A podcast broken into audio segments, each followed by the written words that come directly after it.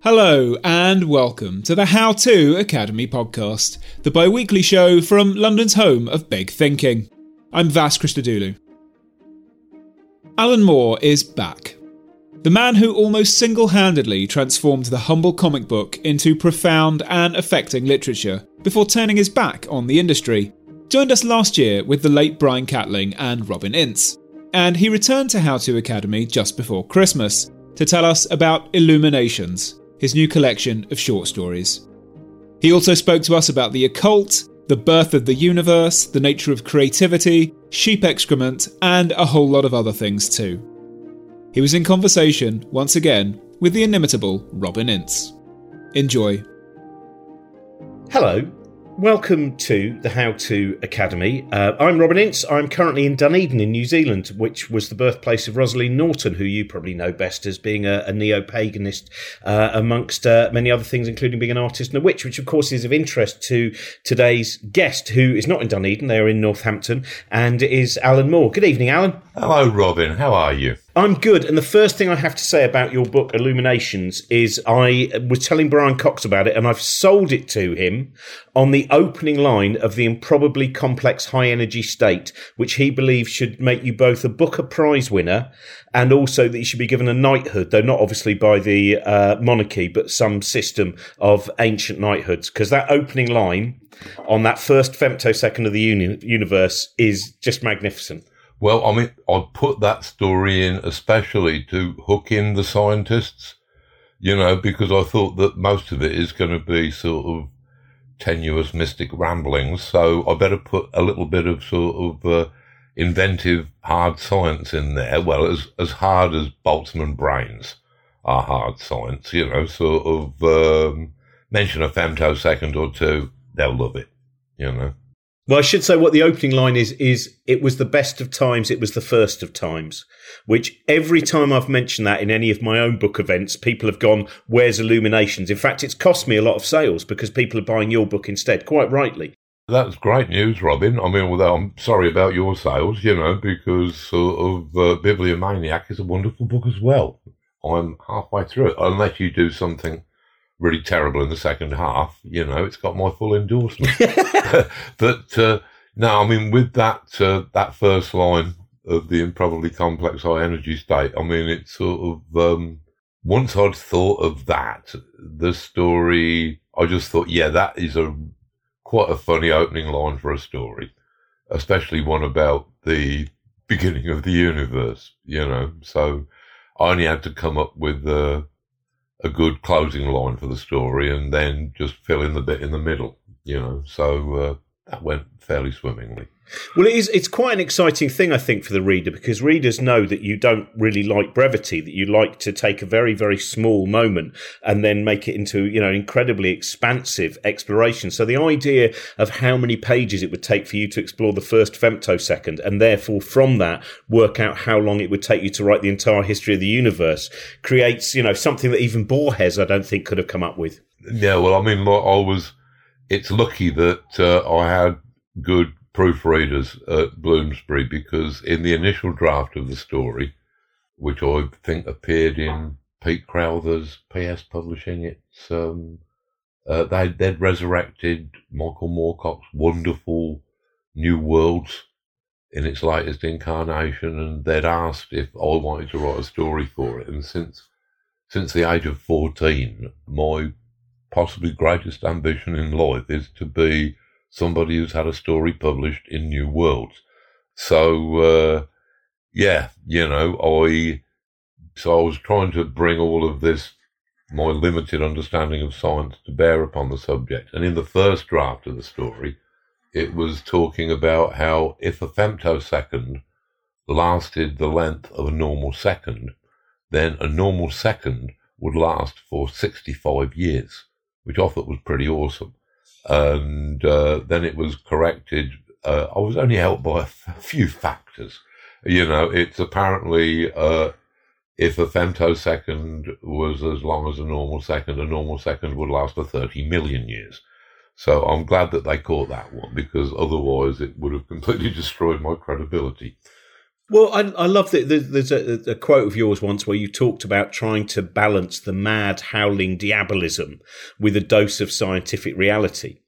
And I'm always fascinated by because you have such an intense fascination with scientific ideas, the ideas of physics. You know, we've seen them in many of your different books. And of course, Jerusalem, you know, plays around with the idea of the block universe and, and ideas of, of Einstein. Do you begin to see that there is actually somewhere in there is an intention to say you can have all of this beautiful scientific reality. You can have these cold, hard equations, but also let us make sure there is space for the mysticism as well, that the two do not have to cancel each other out. No, I mean, I'd call it an expanded rationalism. You know, I don't see that you need to abandon rationalism when thinking about mystical ideas. Yes, you probably have to abandon scientific rationalism when you're talking about things that are happening in the mind, you're probably in uncharted territory that I'm not sure that science is authorized to speak about, to talk about the inner world that all of us have. But yeah, I think an expanded rationalism that sort of can allow that, uh, yes, uh, science is the best way, the best tool that humanity has come up with for actually figuring out the world that's around us. But that is the world that's around us and not the world that's inside us, where there are very different rules, there are very different properties, and um, this is the world that either mysticism or art is best equipped to investigate, you know. But yeah, I, I think that we we need to have a warmer universe than is suggested by strict scientific rationalism. I think that yes, the uh, the universe probably does end in freezing darkness and entropy. That so all of these things are perfectly true, and that there is no teleological direction as far as we know for the universe. That seems to be true, which would imply that the universe was potentially meaningless. Now, there, I I have to draw a line because it's not meaningless. I mean, we, as far as we know, are the highest consciousness that we have yet to discover in the universe, at least. We may be the highest consciousness in the universe, for all we know. I would say that that certainly gives us the right to determine.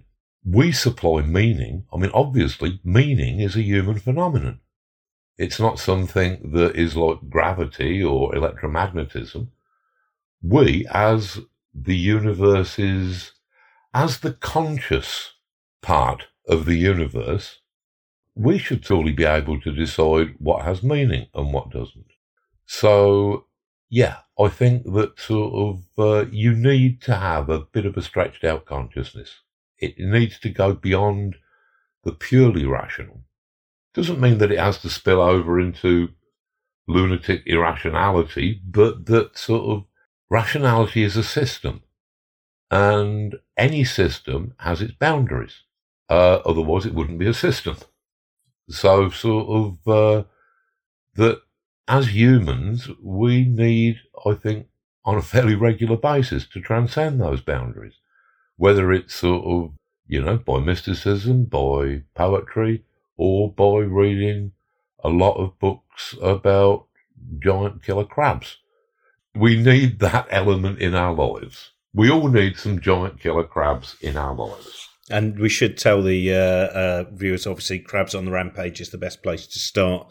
Not all the Giant Killer Crabs books set in the uh, Welsh town of Barmouth are as good as the others. But I was I was wondering also about is there something when I look at your work and I, and I think it's tremendously educational. I've always found it when I, I, I because this desire for literalism, this desire that human beings seem to have, where they want a, a, a single objective truth and yet, as you've said, you know, we have these minds, which means that if there's three of us in a room, we're all experiencing a different reality. We might have roughly the same reality, but what is going on is so different. And it seems that, you know, William Blake, I was thinking actually both of, of kind of your, with Glycon and this idea that this is your individual thing. That is the individual God for you. And, and the way that William Blake could have an experience and say, this is a true experience, but it's true for me. And I don't want to tell you, oh, this thistle is an old man, because I know this thistle I'm arguing with is an old man for me.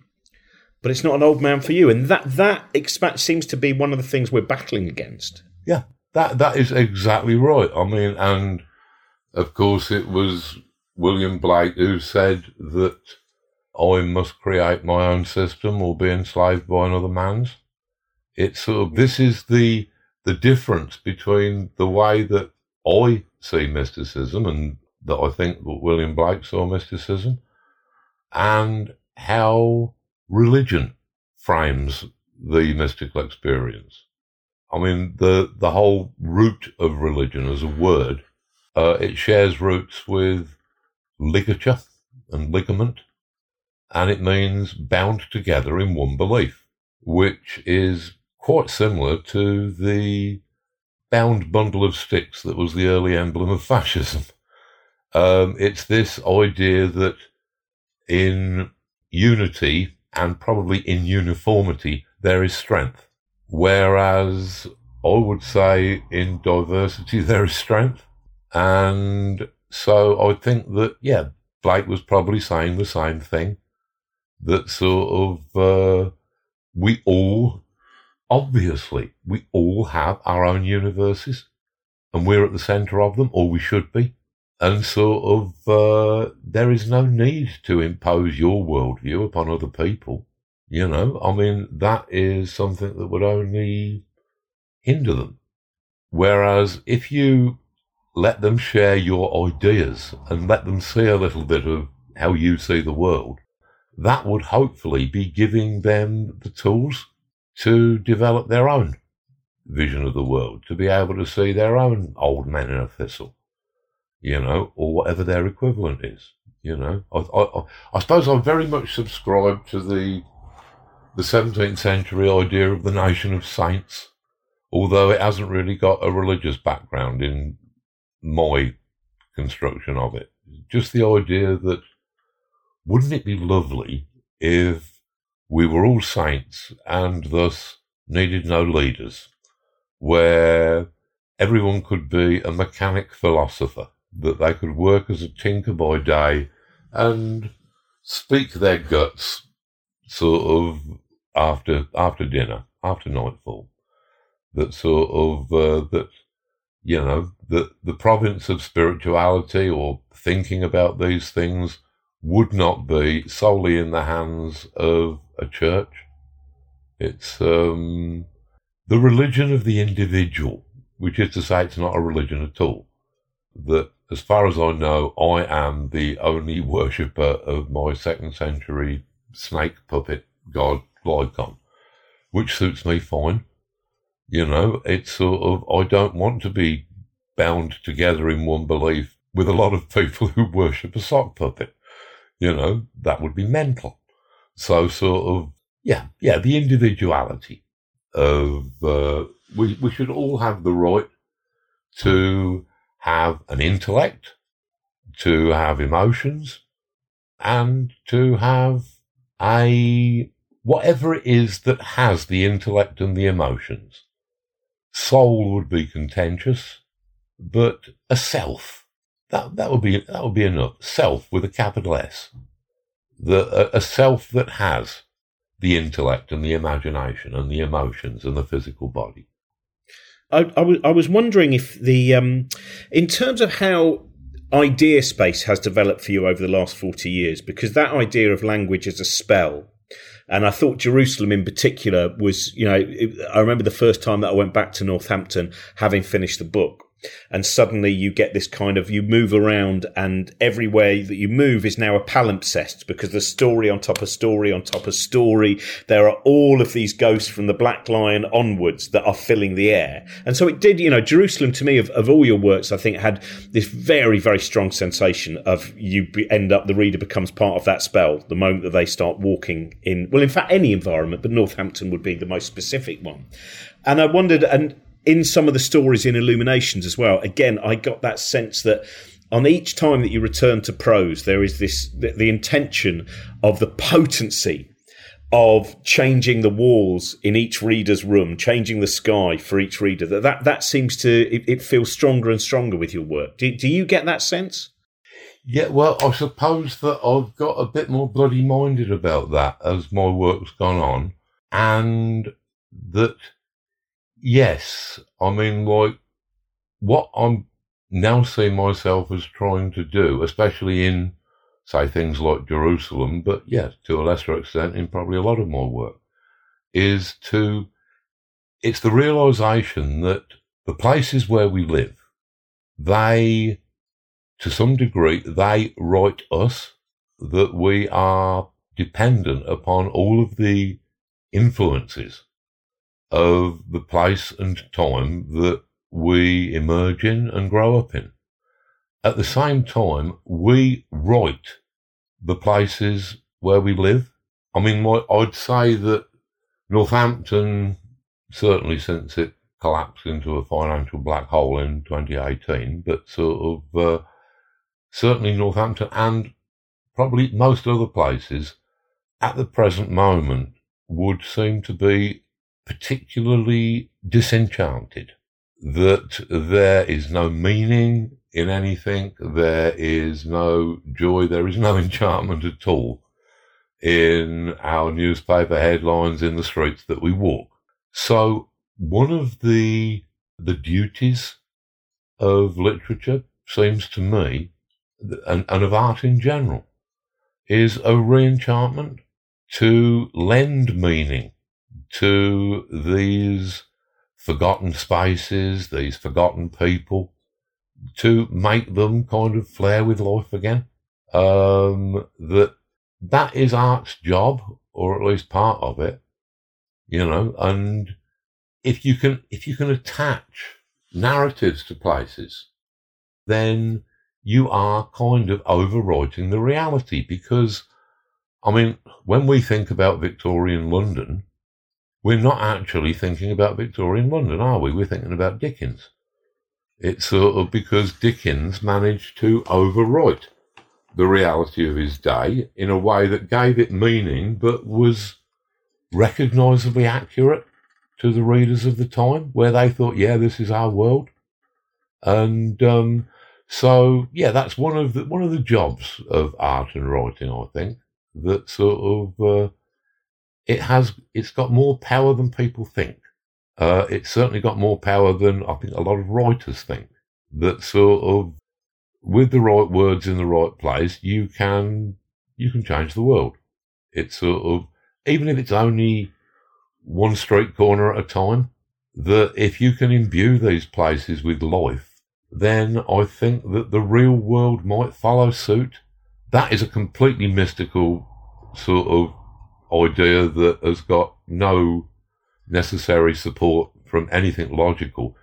But I feel that when Margaret Thatcher uh, greatly degraded the country from, you know, 1979, 1980 on, that she first had to degrade the idea of the country.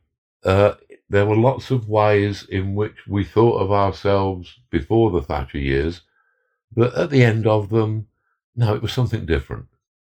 Unions meant something different by the end of the Thatcher years, and all sorts of things. It's sort of our, the landscape of our thinking had greatly deteriorated, and that was matched in the deterioration of the physical world. Because if the idea of something doesn't matter, then the thing itself doesn't really matter that much, does it? It's sort of, I think that we need to reinvigorate that landscape of ideas that underlies this one. Um, and I feel that if if our understanding of the physical world about us was a richer one, we might demand a richer world, you know. This episode of the podcast is sponsored by Marquee TV. Marquee TV is an incredible streaming service that is a gateway to arts and culture.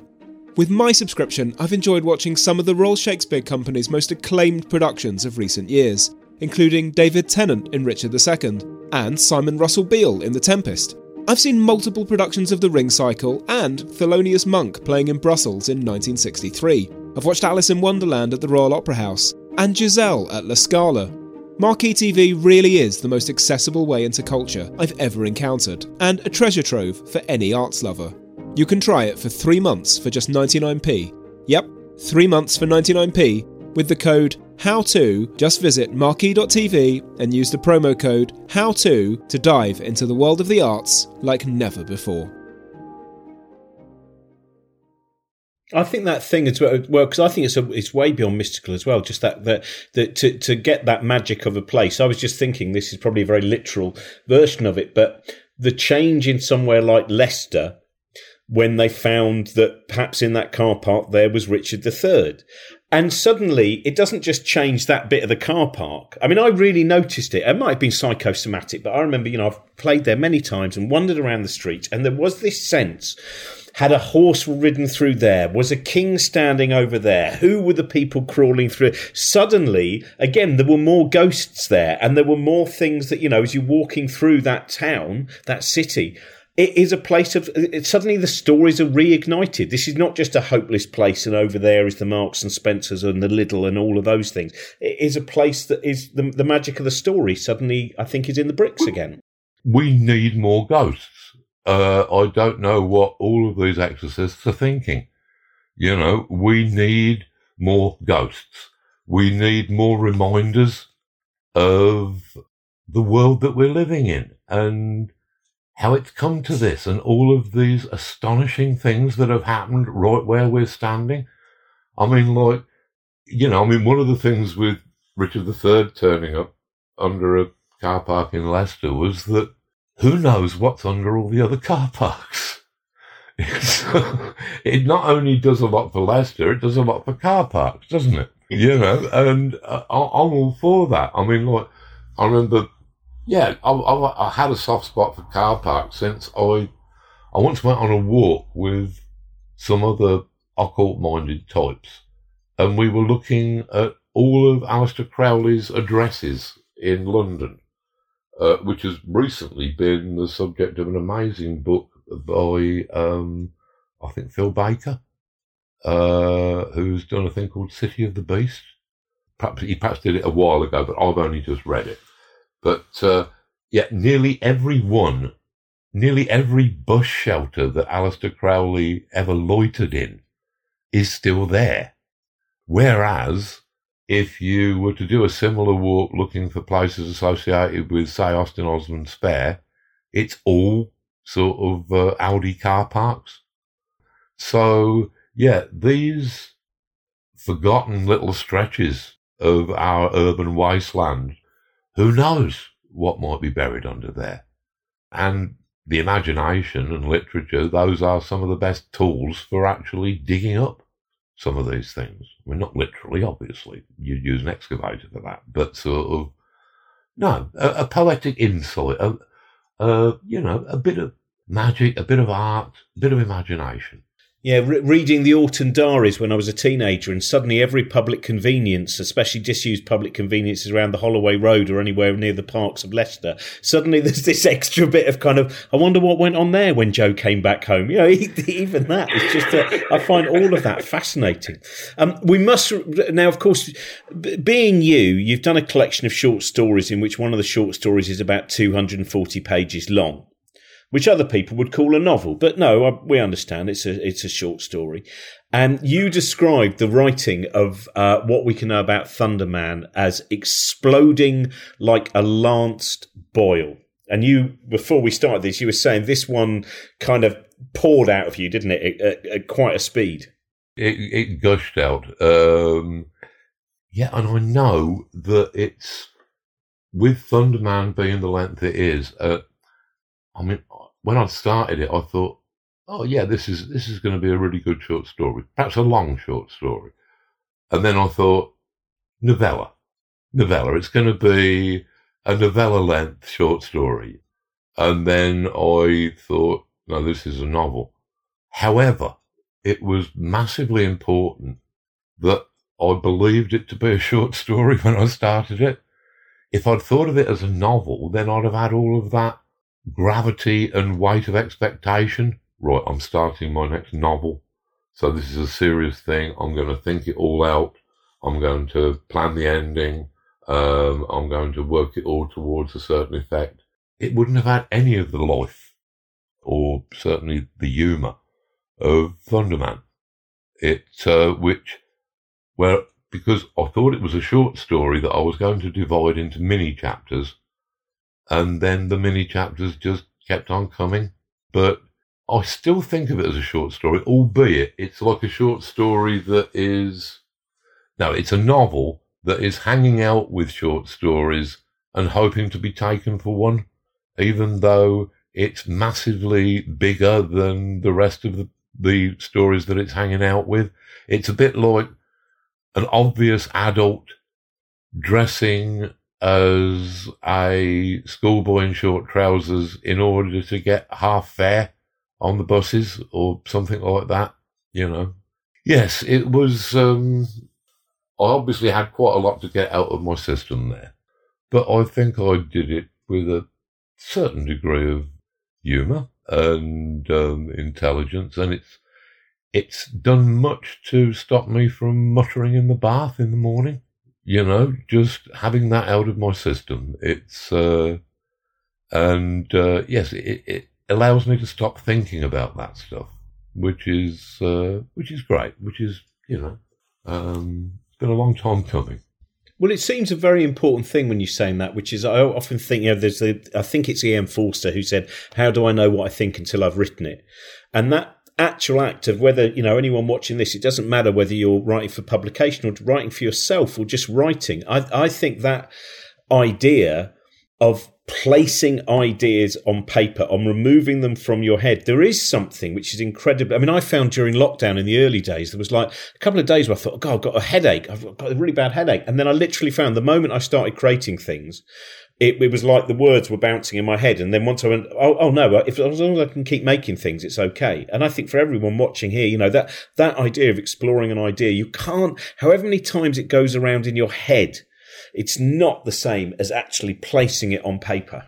Well, I I think that actually, I mean, a lot of people, if in as much as they think about writers at all, they probably think that writers are people that have ideas and then write them down, which is not the way that it happens, or at least not as far as I'm concerned. It's the actual act of writing that has the ideas. I mean, like William Burroughs, he used to talk about something called the word vine, where you put a word down and that will kind of suggest or imply the words that should follow it, and so on. And yeah, it's not quite like that, but that is closer to the way that I write a story. That sort of you, you come up with a killer opening sentence. Like it was the best of times. It was the first of times, and sort of, and then you have to say something after that. So, all right. So let's talk about this being the first femtosecond of the universe, and let's talk a bit about that, and let's talk about what's happening, and and then you kind of the rest of the story just came to me as I was writing, as did most of the ones in the collection. I'd got a vague idea of sort of how they'd go, but um, it's it's during the actual writing, like uh, the uh, the Jesus in Bedford story, the um, location, location, location, which had all come out of thinking about the Panacean Society, who had bought this end terrace house, semi-detached, nice little property for the Messiah to live in in Bedford when he returns after the apocalypse. And I thought that that was, you know, quite a, an interesting thing. But I thought, yeah, but what if it turned out to be true? Then that would be really funny, wouldn't it? And possibly quite revealing. So you only have to have just that much of an idea. And then you think, right, the so what it would be the solicitors who were running the Panacean Society or its various estates. And so it would be somebody from the solicitors and she'd be going to meet the, the new tenant sort of um, on the day after the apocalypse, and like everybody else has gone up in the rapture, and what would he be like? What would he look like? Or what would their interaction be? What sort of person would he? What would be going on in the sky? These, and then when you get to the end of your rumination, when it's reached a point where it seems satisfying, then you just stop. This is one of the great joys of short stories that sort of, uh, even if they're enormous long things like Thunderman, it's that sense of being able to play.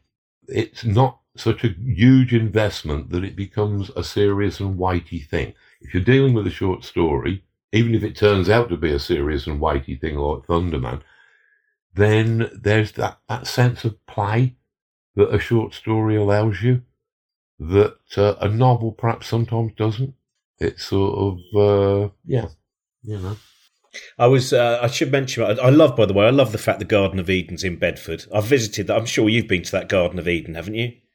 Well, I, we I actually the closest that I've been to it is that uh, Joe found me some pictures on Google Street View, which there was nobody else around, or they'd been airbrushed out, and sort of it was a lovely sunny day in the images, and um, it looked quite like the world had perhaps just ended. And when I saw that there were these allotments just across the street, uh, I thought, yeah, I can do something. And I'd heard about the Panaceans saying that, yeah, the Garden of Eden, that was in the backyard of this place in Bedford that we bought for the Messiah. It was, and actually starting to think, how would the theology of that work? Why would the Garden of Eden be in Bedford? What would that have been like? What was the Garden of Eden anyway? Yeah, you know, um, and as well as reading Revelation in the impossibly old. I picked up these huge Bibles. Uh, I think they're family Bibles from 1776. In fact, I used to enjoy pointing out to Melinda that yeah, those books over there, they're as old as your country. Sort of, um, but uh, yeah, you know, so I was looking at Revelation and reading that again, and that's a bundle of laughs you know, sort of with uh, all of the, the seven eyed slaughtered lamb and uh, all the rest of the stuff that I'd forgotten. You know, I, I just tend to remember the beast and the scarlet woman, uh, like most people, I guess, you know, but nah, you know, once I've got those things in place, the story, you don't have those ideas before you start writing. You know, they kind of fall into place as you're writing as you kind of have to immerse yourself in a kind of trance where you're actually in the writing, you're in the story, and you're thinking, what would they say to that? Uh, or what would people tend to notice about this environment? Things like that. You're, you're, what does it smell like? So, and then at the end of it, you find out what your ideas were. Because we write things it's coming from a semi-conscious part of our brains, and we're not always aware of the import of what we're writing. That um, we can sometimes write a thing lightly and then only realise later that sort of actually that that was more serious than I thought it was, or that was making a cleverer point than I thought it was. But no, we don't have all of these ideas to start with and then just write them down. It's a it's a it's a different thing to that. The a lot of it seems to be as if you've got a brain in your wrists or something that is responsible for putting these words down. It's not your regular consciousness. And writing itself is quite a mystical act. You know, where does this stuff come from? the, the, the names in Thunderman, where I was having to come up with a lot of unlikely names for potential American comic book professionals. And they just seemed to, to flow out of me. Brandon Chuff, you know, uh, Worsley Porlock, Crosby Bunsen, you know, uh, Jerry Binkle. That, you know, they didn't really take any thinking about, but I was really pleased with them. It's, uh, yeah, I think a lot of the best stuff about writing is the stuff that you don't plan, the stuff that just happens when you're sitting there at the keyboard. I, I was thinking, you know, you, you read a lot and you think a lot, and it is, it's that experience as far as I can see, which is part of it, is you just keep pouring things into your head and then you kind of shake it up and it fizzes out. So it's like it's it, so all of those possibilities. You know, that's one of the things which is, you know, to try and have as many experiences as possible. And that experience doesn't necessarily mean having to go out of the house. That experience might be as you journey through. You know, we were talking before about a book. Book you were saying, you know, sex and the Great War. You journey through sexuality and what was going on in the Great War, and then you journey through some H.P. Lovecraft and a world that's been created there, and then some Edgar Allan Poe, and then you know a, a, a book about a mental institution in 1780 1983, and all of those things. It's interesting, isn't it? They're, they're all sticky, even though you don't realise it. They're all somewhere. They're all sticking around. It's it's also it's like a, a wilderness approach to creative intelligence. It's like you allow your mind to run wild and to become overgrown with all sorts of unlikely things just these, what you were saying, these bits of information picked up possibly over a lifetime that have remained in there, they will interbreed. You know, it's sort of, um, and it's the kind of, it's the cross pollination of ideas. When one idea bumps into another one, that I think is the important thing. Uh, I mean, not always necessarily your own ideas. I remember that when me and Melinda were starting Lost Girls, we'd not got any idea what we were going to be doing. We knew that we wanted to do something, we'd been commissioned to do something for a book of erotic stories. And we thought, yeah, that sounds a bit dodgy, and there's so many ways to do that wrong. And we were sort of thinking, what would we like to do? And we were coming up with useless ideas that obviously weren't going anywhere. And I'd got a vague idea that, hmm, you could perhaps put a Freudian interpretation on Peter Pan that sort of Peter Pan's got a lot of flying in it. And with Freud, he said that flying in dreams is a sort of, is a scene of sexual freedom. And yeah, I thought maybe a kind of a sexualized interpretation of Peter, but that didn't go anywhere. Um, and then Melinda happened to say that her favourite stories that she had written always involved three women characters. Just for some reason, she found that that was a, a nice little mix of characters, you know, having three women characters in the main roles. And so I just thought, huh, well, if Wendy from Peter Pan was one of those three women characters, who would the other two be? And I doubt that there's a man, woman, or child on the planet who couldn't have answered that as quickly as I did, you know, and just thought, oh, and if the other ones are Alice from Alice Through the Looking Glass, Alice in Wonderland, and Dorothy from The Wizard of Oz, oh, and what if it's all happening at around about, you know, you're looking at the chronology of those characters, there'd be three different ages, but they might have met around, what, 1913, 1914? Oh, that would give you the chance to talk about the Great War and all of these things. I mean, I've probably got that sexuality in the Great War book that we were referring to a moment ago during the research for Lost Girls. It's sort of, uh, but yeah, you know, ideas collide and then they don't even have to start out as a very good idea. They can be half an idea. And if they collide with the right half of another idea, uh, that's when you get this kind of cross pollination. And I think that that leads to a healthy, if impenetrable, mental environment, you know? Hey there, I'm Dr. Maya Shankar, and I'm a scientist who studies human behavior. Many of us have experienced a moment in our lives that changes everything, that instantly divides our life into a before and an after. On my podcast, A Slight Change of Plans, I talk to people about navigating these moments. Their stories are full of candor and hard won wisdom. And you'll hear from scientists who teach us how we can be more resilient in the face of change. Listen on the iHeartRadio app Apple Podcasts, or wherever you get your podcasts.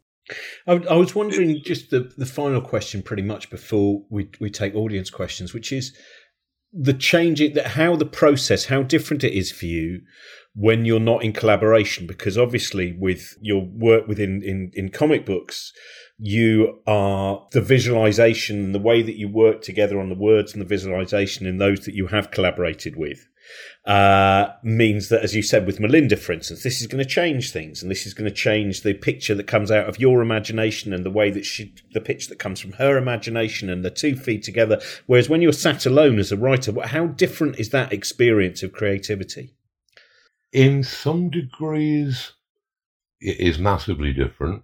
The main thing is that you're all on your own on the creative journey. If you're just writing a novel, yes, I mean, like I can, I'll read bits out to Melinda, whether she wants me to or not. And um, so that will mean that I can get a little bit of feedback, but it's not the same as when you're collaborating with somebody. Um, when you can actually, you can talk together excitedly about it. You can sort of, uh, you know, and something that is almost like what William Burroughs spoke about as the third man.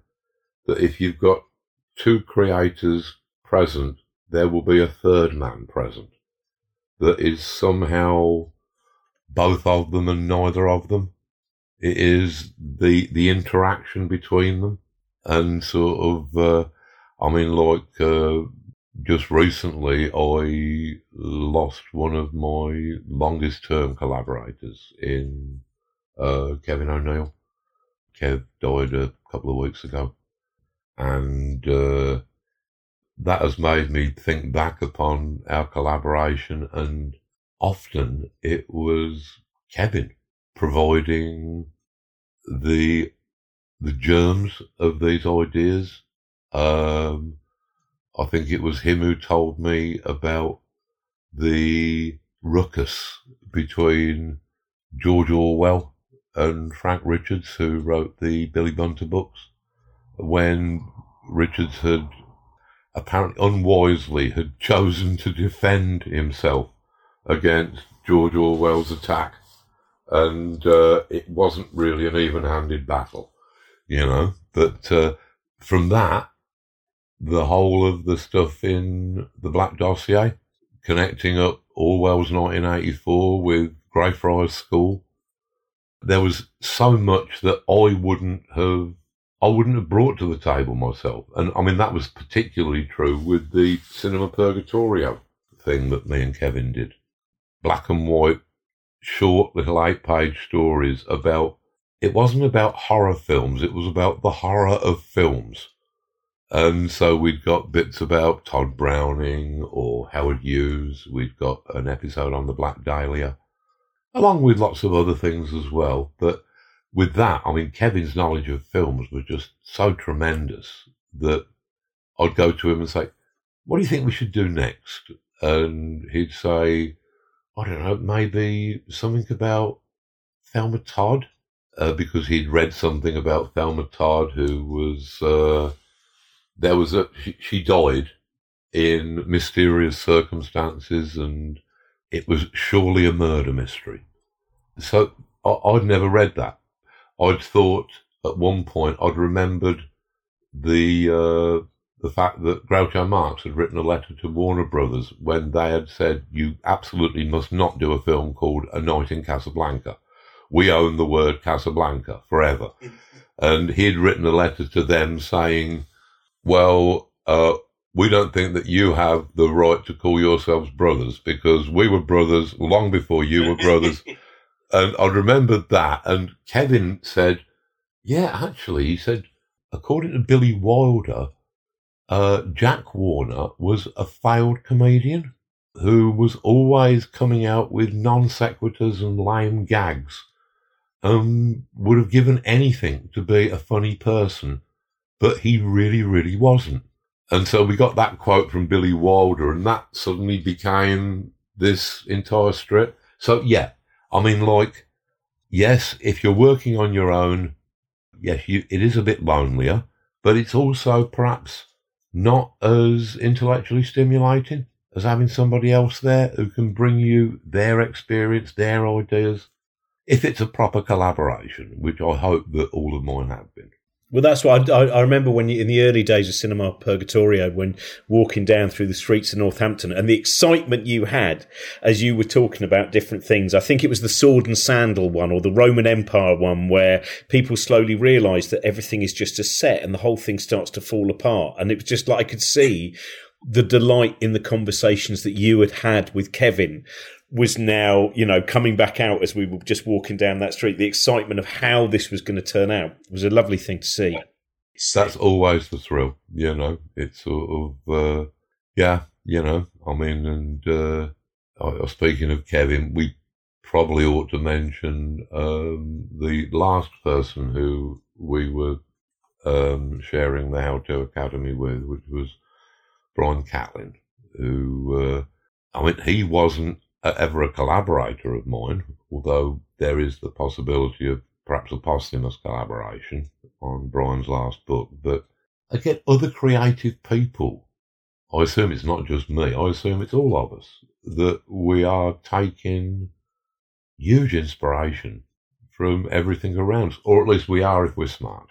You know, of, there are some very, very clever people and some wonderful people around who everyone is a source of potential kind of energy and treasure. And uh, that was certainly true of Brian, and it was certainly true of Kevin.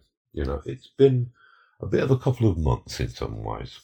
Yeah, Brian was, uh, and I think both of them uh, remarkable creative people. And Brian, you couldn't put him into any box. It was like the more that I read about him, the more I went, oh, and then he went off in this direction to create, and then he decided to create, you know, and then the Vorrh comes out, and all of those things are just, it's again a, a constant reminder not to be, you know, it's that what's that line you used to say about, uh, don't give the audience what they want. If the audience knew what they uh, uh, needed, then they wouldn't yes, be the audience. If they knew what they wanted, they wouldn't be the audience it's your job to give the audience what they need. Yeah. Which the audience may not agree with you on, you know, but it's still your job to provide them with that, you know.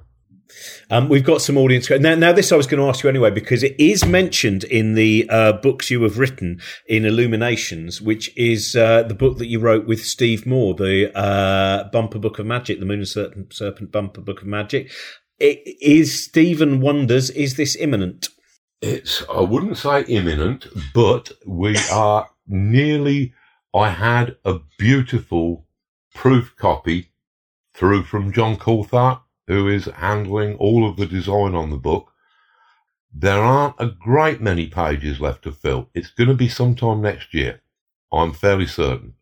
And it is going to look like the most beautiful children's annual that never existed.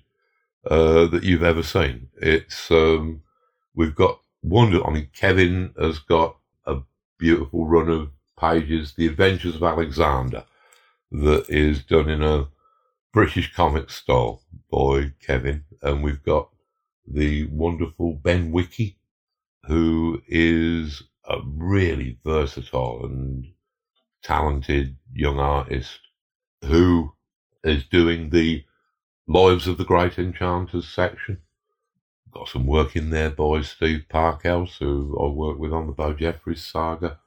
And it's all wrapped up in this beautiful John Coulthart design. It's going to be worth waiting for, I hope. But we're nearly there. There's just a few pages that John's got to fill and a couple of questions that we need to resolve.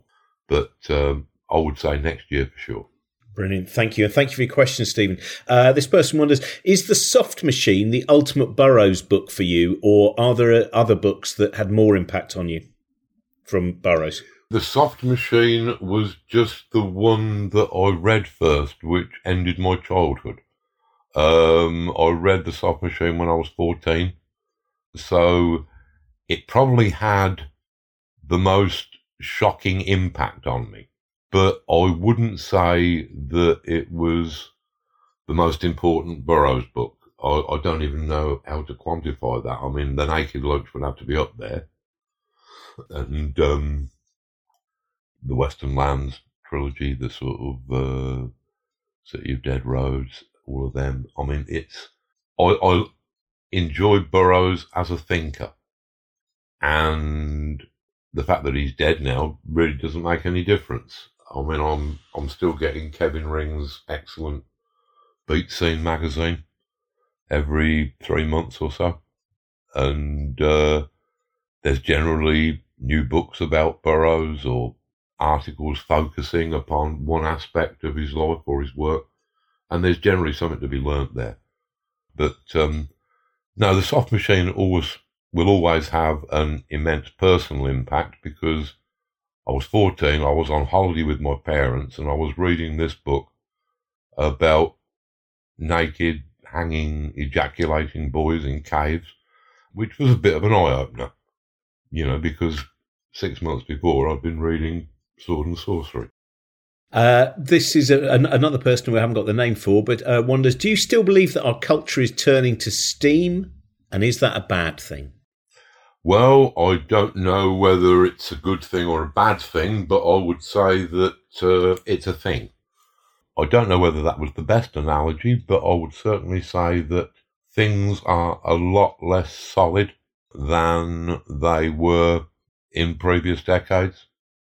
That all of our every part of our society and culture, including our individual psychologies, seems to be becoming more fragmented, behaving more like the atoms in a liquid than in a solid, and increasingly perhaps behaving more like the atoms in a vapor than in a liquid.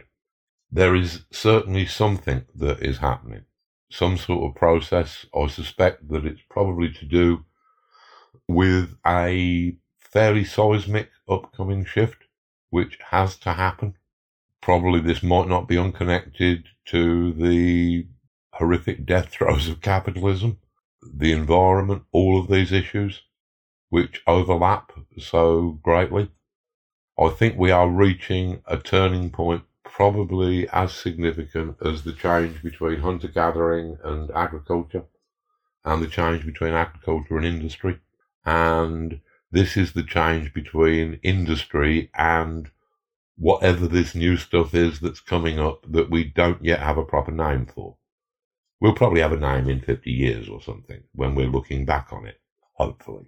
But I think that it's not necessarily a good thing or a bad thing. It's just a thing that is going to happen.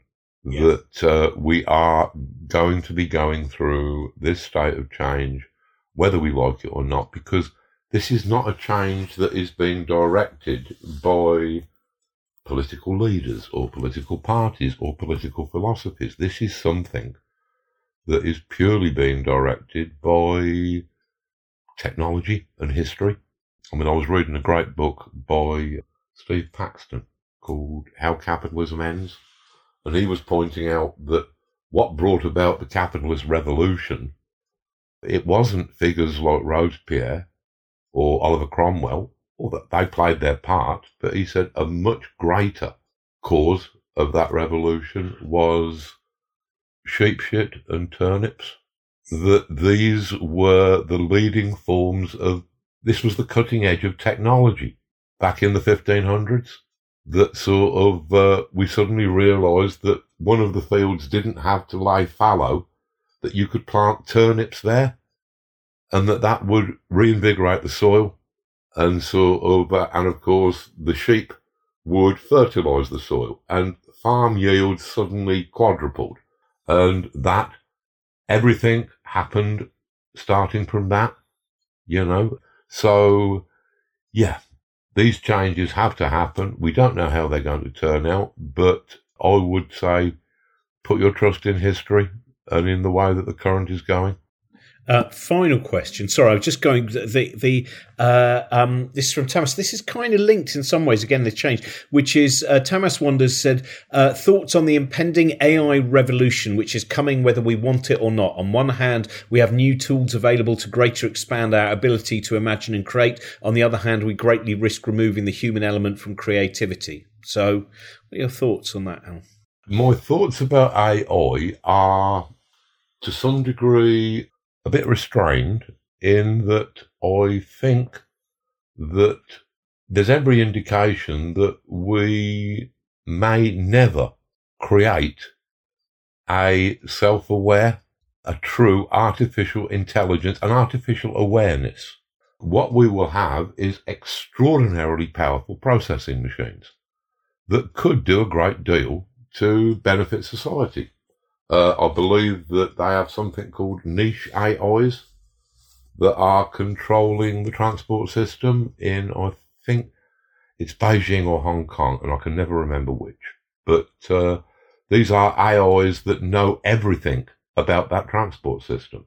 So if there's a part that breaks down, you will immediately get a work gang that is the nearest that will be assigned to cover it. It's all working perfectly and smoothly. I think that you could use niche AIs to make most of the administrative decisions that we currently employ politicians for. I think that if everybody else is having their livelihoods threatened by automation, why not politicians? The downside of AIs is that sooner or later somebody is going to trust their missile defenses to an AI. And then everybody else will kind of have to. And then we would be in very dangerous waters, uh, where a computer error could lead to the extinction of the species. So there's no way to uninvent uh, artificial intelligence. It is just one of the mutations of the world that we have to live with. But, uh, and there are some very wonderful things about it. There are also some very troubling things about it. But amongst them, I personally don't think that we're ever going to, this is not going to, it's not going to end up like Skynet the idea of an artificial intelligence rising up and taking over the world is, I think, 1950s, 1960s science fiction, uh, where it's a great idea. But I really don't think that that is going to be happening anytime soon. I don't think that a pocket calculator is going to be having a Cartesian epiphany uh, right about now. Well, we need, as you said before, we need to stop pushing the wheelbarrows. And if you don't know what that means, look it up and you'll find out which excellent Jack B. Quick story that's from. Um, Illuminations is out now. Uh, it is, it's, it's, it's uh, as fantastic as always. And uh, I would like to thank Luke from the How To Academy. And also in Northampton, of course, Joe, who you describe uh, beautifully as not merely a collaborator, but also your indentured slave. That's right, yeah. Thank you so much, Alan. Love to everybody. Love to the Southern Hemisphere. You know, and so Thank you. I'll, talk to you soon. This episode of the show starred Alan Moore and was presented by Robin Ince. It was produced by Luke Naylor Perrott, and the editor is John Doughty. The show is made by me and Esme Bright, with help from Nicole Wong. You can find Alan's previous conversation with Brian Catling in our archive as well as writers including Ian McEwan, Isabella Allende, William Gibson, Neal Stephenson, and many more. Till next time, thanks for listening.